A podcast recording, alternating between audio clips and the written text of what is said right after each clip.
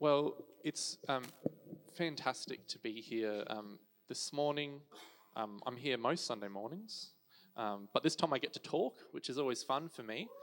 Yeah, oh, thanks, Jake. I'll pay Jake later. That was the encouragement I needed to get started. Um, I talk a lot at home, so it's finally now I get to do it professionally, semi-professionally. I don't know. I don't know what, what it is. Um, I, I've got, um, Graham and Josh actually said to me that uh, they were open to me kind of doing a bit of a sermon series kind of thing, which was really exciting for me because um, it means I get to kind of develop a little bit of idea over two weeks with everyone. So um, I have got Uh, some things planned for today and next week, of course, and they're going to kind of lead in together. And I've named the title of the series, This Unexpected Places, Discerning God in the World. Um, we're going to hopefully talk over the next, well, the next week um, about how you and I um, can see and find God in those places that perhaps we don't expect to find him.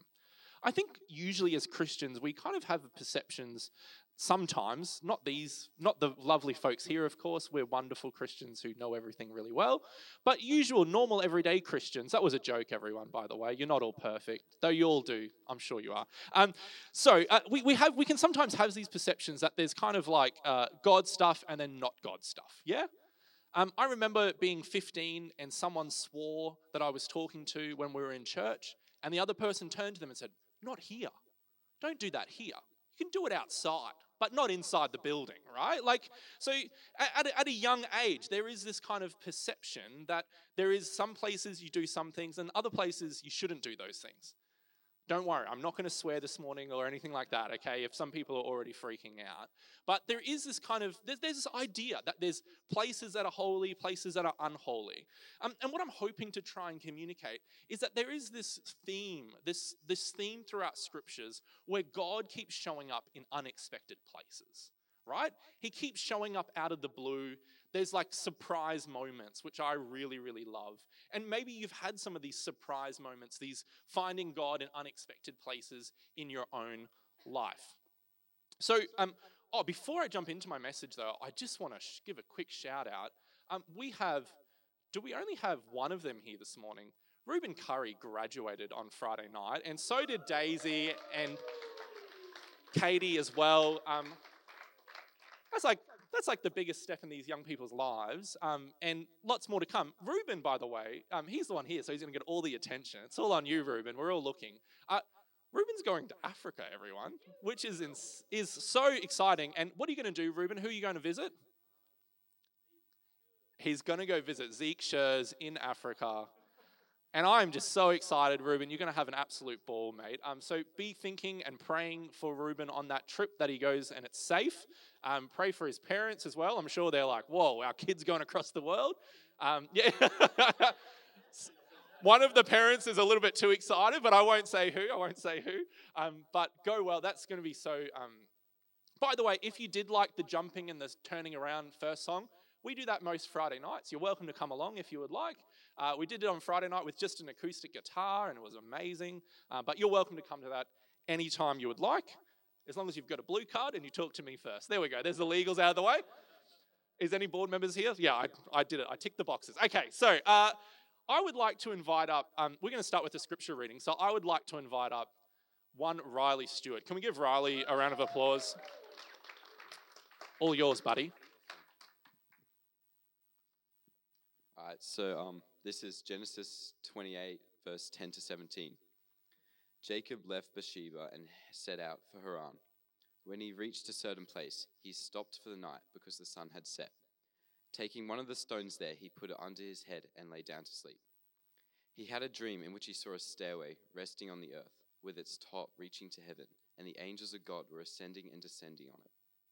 There above it stood the Lord, and he said, "I am the Lord, the God of your father Abraham and the God of Isaac. I will give you and your descendants the land on which you are lying. Your descendants will be like the dust of the earth, and you are spread out to the west and to the east, to the north and to the south.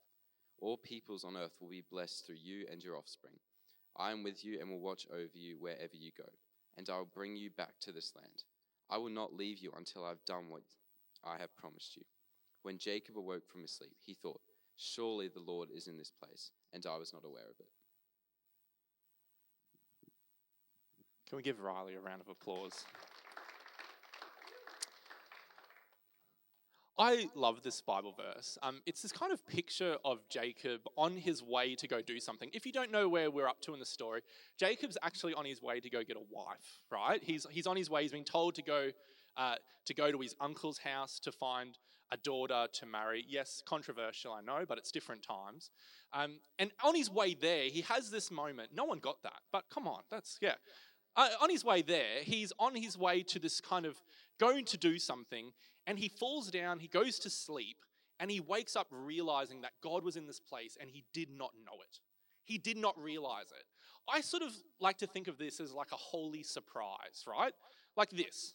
Look at this guy, right? He's just, he's popped in. He's popped out of frame. He's like, surprise, I'm here. This is kind of what's going on in this moment, is Jacob is somewhere where he's not expecting to engage, to encounter God, and out of nowhere, pop, hey, I'm here. Right?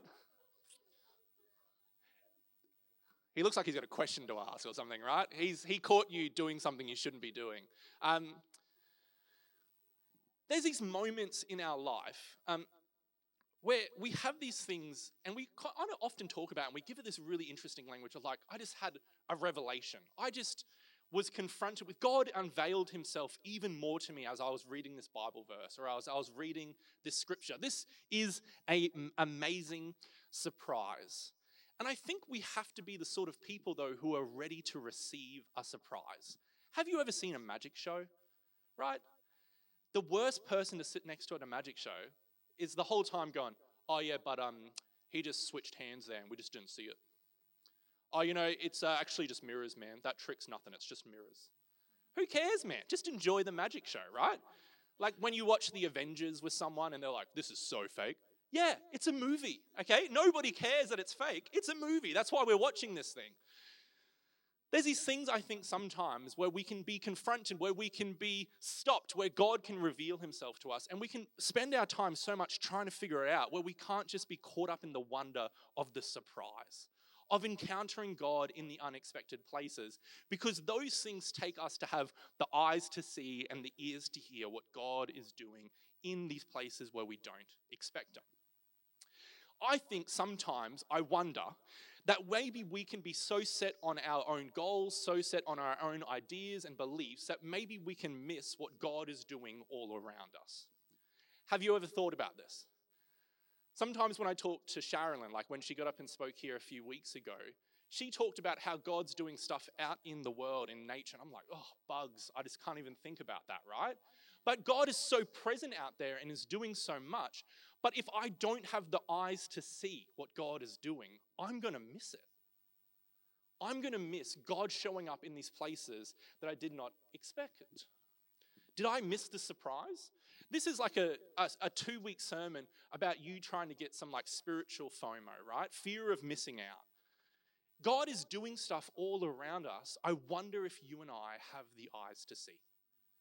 Can we see God's movements, God doing amazing things in our friends, in our loved ones, in our communities, in creation, in societal changes? Or do we just see everything through this negative scope? Um, talking to Rob just before, he was telling me about a motto for the year. Was it no complaining?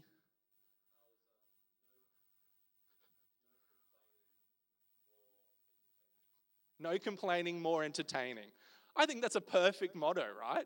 Is we can so often look at everything through such a, not critical in the sense of thinking about it, but just critiquing everything left, right, and center just for the sake of it, where we can miss these holy miracles, these magic moments that God is doing. God is presencing himself in our midst. So, where do we see these? Where do we see these surprises? And how can we do this? Like Jacob, we can have these moments where we will exclaim, for surely God was in this place and I did not expect it. So, today and next Sunday, I'm hoping that this will be a reminder for us that God is at work, yes, in this building and in us as people, but God is also at work in this great big world that we're a part of as well. He's at work in your neighbor's life, even though he, you do not know him that well. He's at work in the person. We, Someone said something the other day. It's like not everyone, everyone doesn't shut down to just nothing when you walk out the room or something, right? Like God is doing so much in the world. Do we have the eyes to see?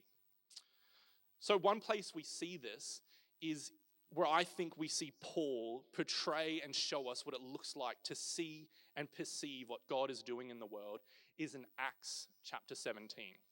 Now, I need to give a little bit of an intro to this part of Acts where we're coming up to. But what Paul, uh, what the book of Acts is all about is it's all about a group of Jesus followers going from Jerusalem and it finishes in Rome. It's kind of like Jerusalem, like this small little fellowship of twelve disciples, and it finishing in this thing that's been taken to the world stage in Rome at the kind of the capital of the known world at that time. It's on this journey.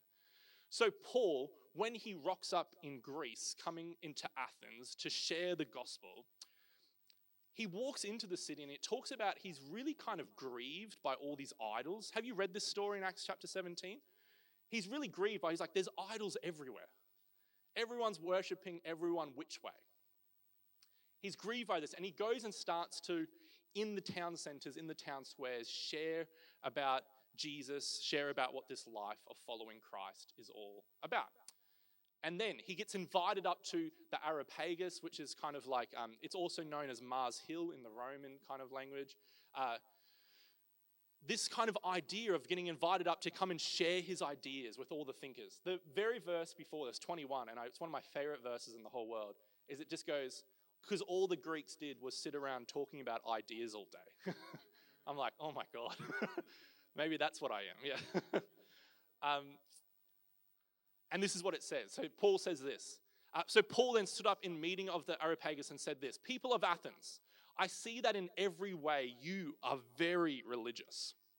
For as I walked around and looked carefully at your objects of worship, I even found an altar with this inscription, to an unknown God. So you were ignorant of the very thing you worship, and this is what I am going to proclaim to you. The God who made the world and everything in it is the Lord of heaven and earth, and does not live in temples built by human hands, and he is not served by human hands as if he needed anything else. Rather, he himself gives everything and everyone life and breath and everything else.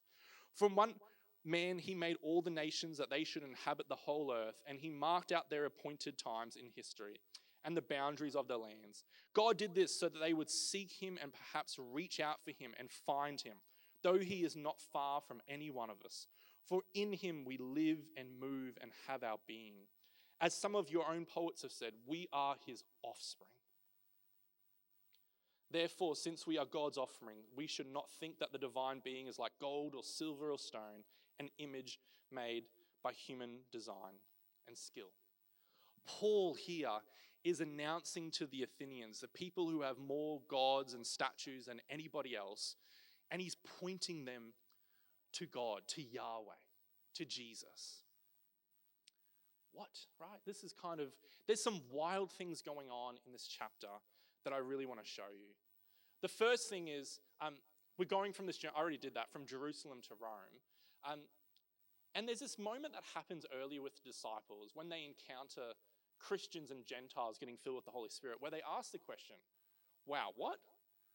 The Holy Spirit is even being poured out on Gentiles. So they're actually being confronted a little bit with God showing up in an unexpected place. But there's three other things that I want to take away from this Bible verse today. Firstly, to an unknown God. The reason why I like this is because this is this moment where Paul actually has a choice of how he relates to the Athenians. He has a moment where he has the opportunity to talk to them about God, about something that they obsess over, and he refers to them and he does them by actually pulling out an idol that's amongst them. I don't know if we can understand the gravity of this. That's number two in the big no-no list. No idols. And Paul uses that as the example to point them to God. Now, he's not saying to them to worship the idol. I want to make that really, really clear.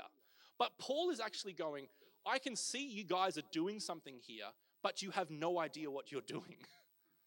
I can see you guys are trying your hardest to reach God, to worship God, to show your adoration to God, but you're missing it. Let me show you the way. What?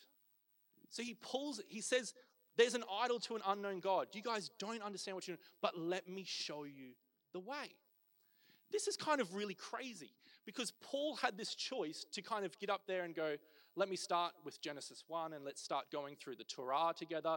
But he starts with where they're at, in their moment. He sees what they're yearning for, that they, and he interprets it not as evil, not as the worst, but he interprets it as humans yearning for God. I think this is really confronting. This is kind of really beautiful because Paul's choosing to see God show up in an unexpected place. Not saying the idol is God, but Paul is saying you're yearning for God. You're trying your hardest to get there, but you can't make it.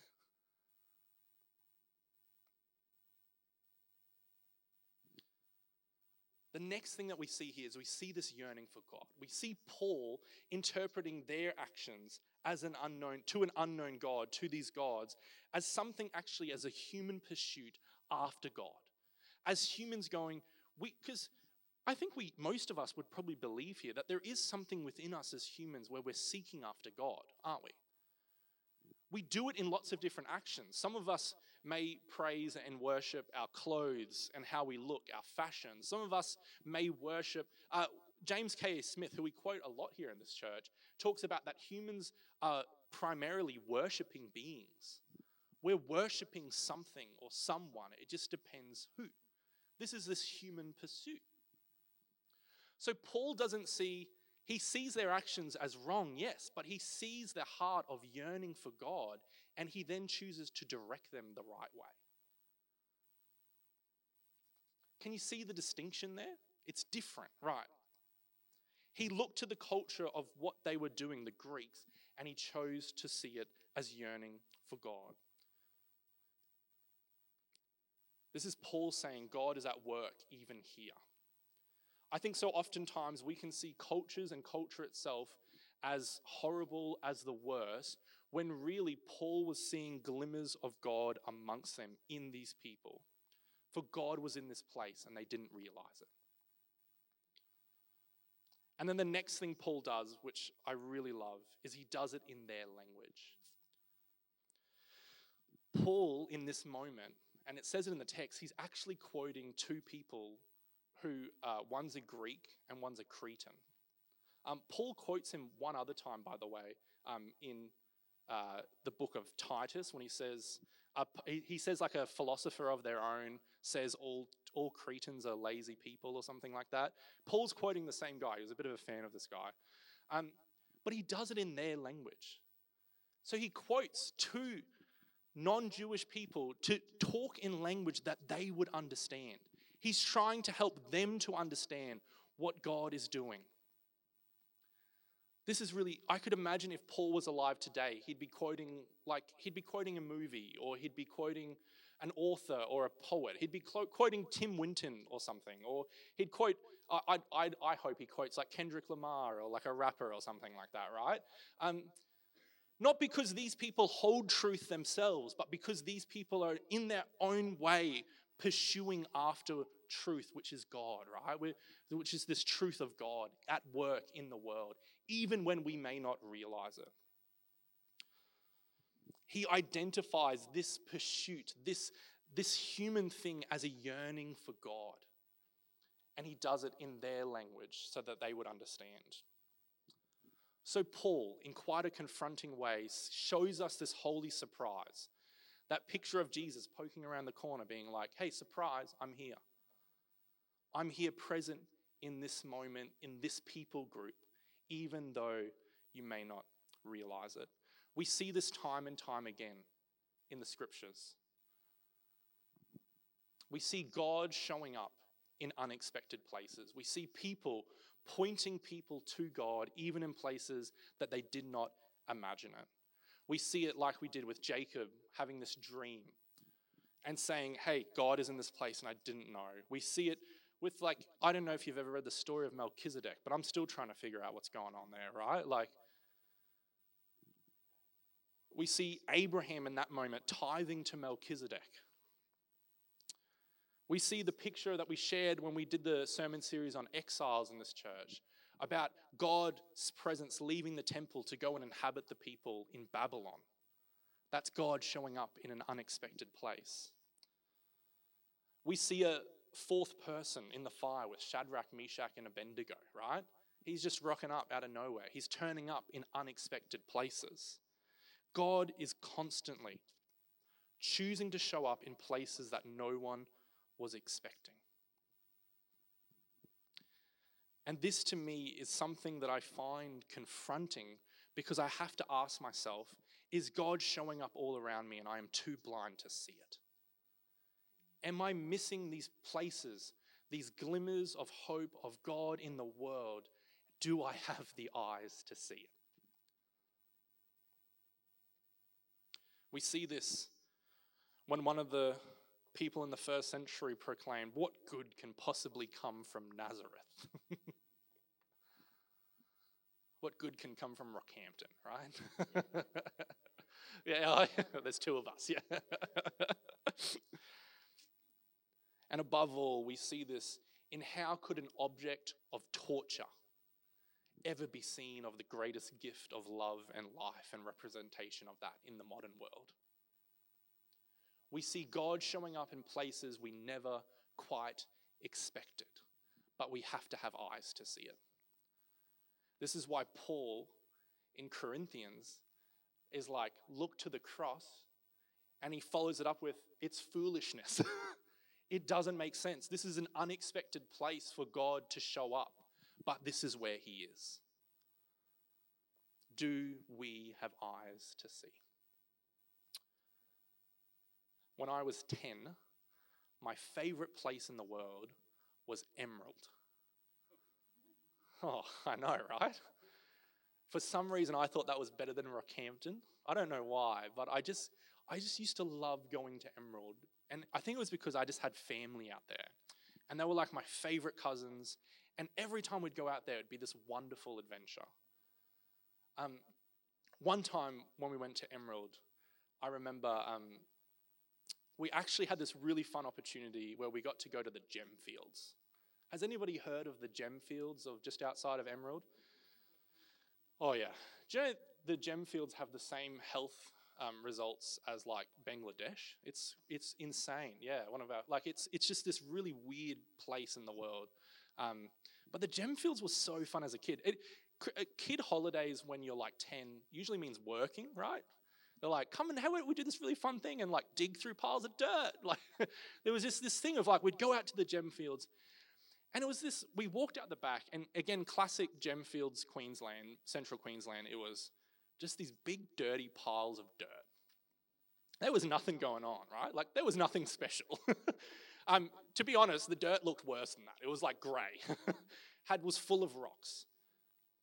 And I had this kind of moment, I remember being a ten-year-old, seeing that there's just these, like, you, you like we're going to go do something fun today, and then we walk out, and this is what I'm confronted with as a ten-year-old, right? I was straight away disappointed. I wasn't getting to play my Game Boy or something like that. Um, that's how old I am, Game Boy. um, Looking at this pile of dirt, and there was just three tables, there was a shed, and then sieves. And they were like, go play, kids. And they were trying to convince me that this was going to be fun. Um, but what ended up happening, of course, is we were like, okay, let's roll up our sleeves, let's get our, let's get our hands dirty, and let's start to sieve through these big piles of dirt and see what we could find. I found emeralds. I'm, this is no over-exaggeration. I found emeralds, we found sapphires, we found these beautiful gems that were just absolutely stunning. Most of them were too small, by the way, so I wasn't getting rich as a young kid or anything like that. I was in the diamond trade. Um, they were so small, but still the wonder of what could be found in a pile of dirt struck me. I was confronted with something beautiful showing up in an unexpected place. In Emerald, when it's stinking hot, by the way. I think sometimes we can really get conf- we can really come to this kind of conclusion that things and places in this world are just a big pile of dirt. That section of culture, it's a big pile of dirt.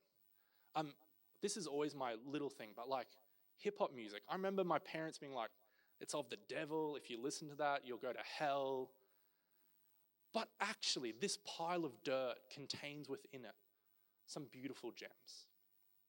It contains within it people who are crying out to God, these things that show God is at work in places that we don't even expect it. If I could have the band up. I think that oftentimes as Christians, we get really, really good at telling people where not to go, what not to do, where God is not. Where I wonder if there's a key role in our Christian life of fossicking. Where we don't ban, throw these things out, don't go there, but instead we say, if you want to know what's going on, you've got to be willing to roll up your sleeves, to get your hands dirty, to get out the sieve. To get rid of the rot, because there is rot, to get rid of the dirt, but to see the work that God has been doing before you ever even knew. Because there are precious things in the dirt of this world. There are precious things in places that we do not expect. Surprise. God's been doing stuff before you ever realized it. But do you have the eyes to see it? Do we have the ears to hear it? In Ecclesiastes four eleven, said, he has made everything beautiful in its time. He has also set eternity in the human heart. God has already set eternity in the human heart. Yet no one can fathom what God has done from beginning to end. Can you see eternity set in the human heart? I wonder if sometimes we can get out the sieve, go through culture and the world, and actually find those gems of eternity already there that God has placed. This yearning for God that Paul talked about. The unknown gods all around us that God wants us to go, hey, I know what you think that's about, but actually you're trying to search after God. You're searching after something more, after something else. Like Jacob in the desert in, and Paul in the city full of idols, can we see God doing something around us? I know we believe it, but can we see it? Do we see the human yearning after God? And I'm going to step on some toes here. Do we see the human yearning after God in both the liberal and the conservatives? Or just do we see a political enemy? Do we see God present in those people doing something, even when we don't agree with them? Do we see the young person struggling with what it means to be human in relation to God? Or do we just see someone who's got their priorities out of order and they're going to hell? Can we see the human behind the ideas? The human who's yearning after God, even though they may not realize it? Do we hear the cries of the afflicted yearning for salvation on both sides of war as we prayed today? Do we see the human pursuit of God at work in the life of those who aren't like us? Or do we just see our differences? Can we see and hear the human pursuit of God shining through the poet's prose or the rapper's lyrics, the painter's brushstrokes, and the photographer's shot? Do we see the human pursuit of God all around us? And if we can, are we able then to point them to God? Are we willing to fossick, to sift through the sometimes dirt of culture and the things that we don't agree with, the people at first we don't like, the stuff we don't understand, so that we may find God in unexpected places, so that we too may proclaim, surely the Lord was in this place, and I was not aware of it.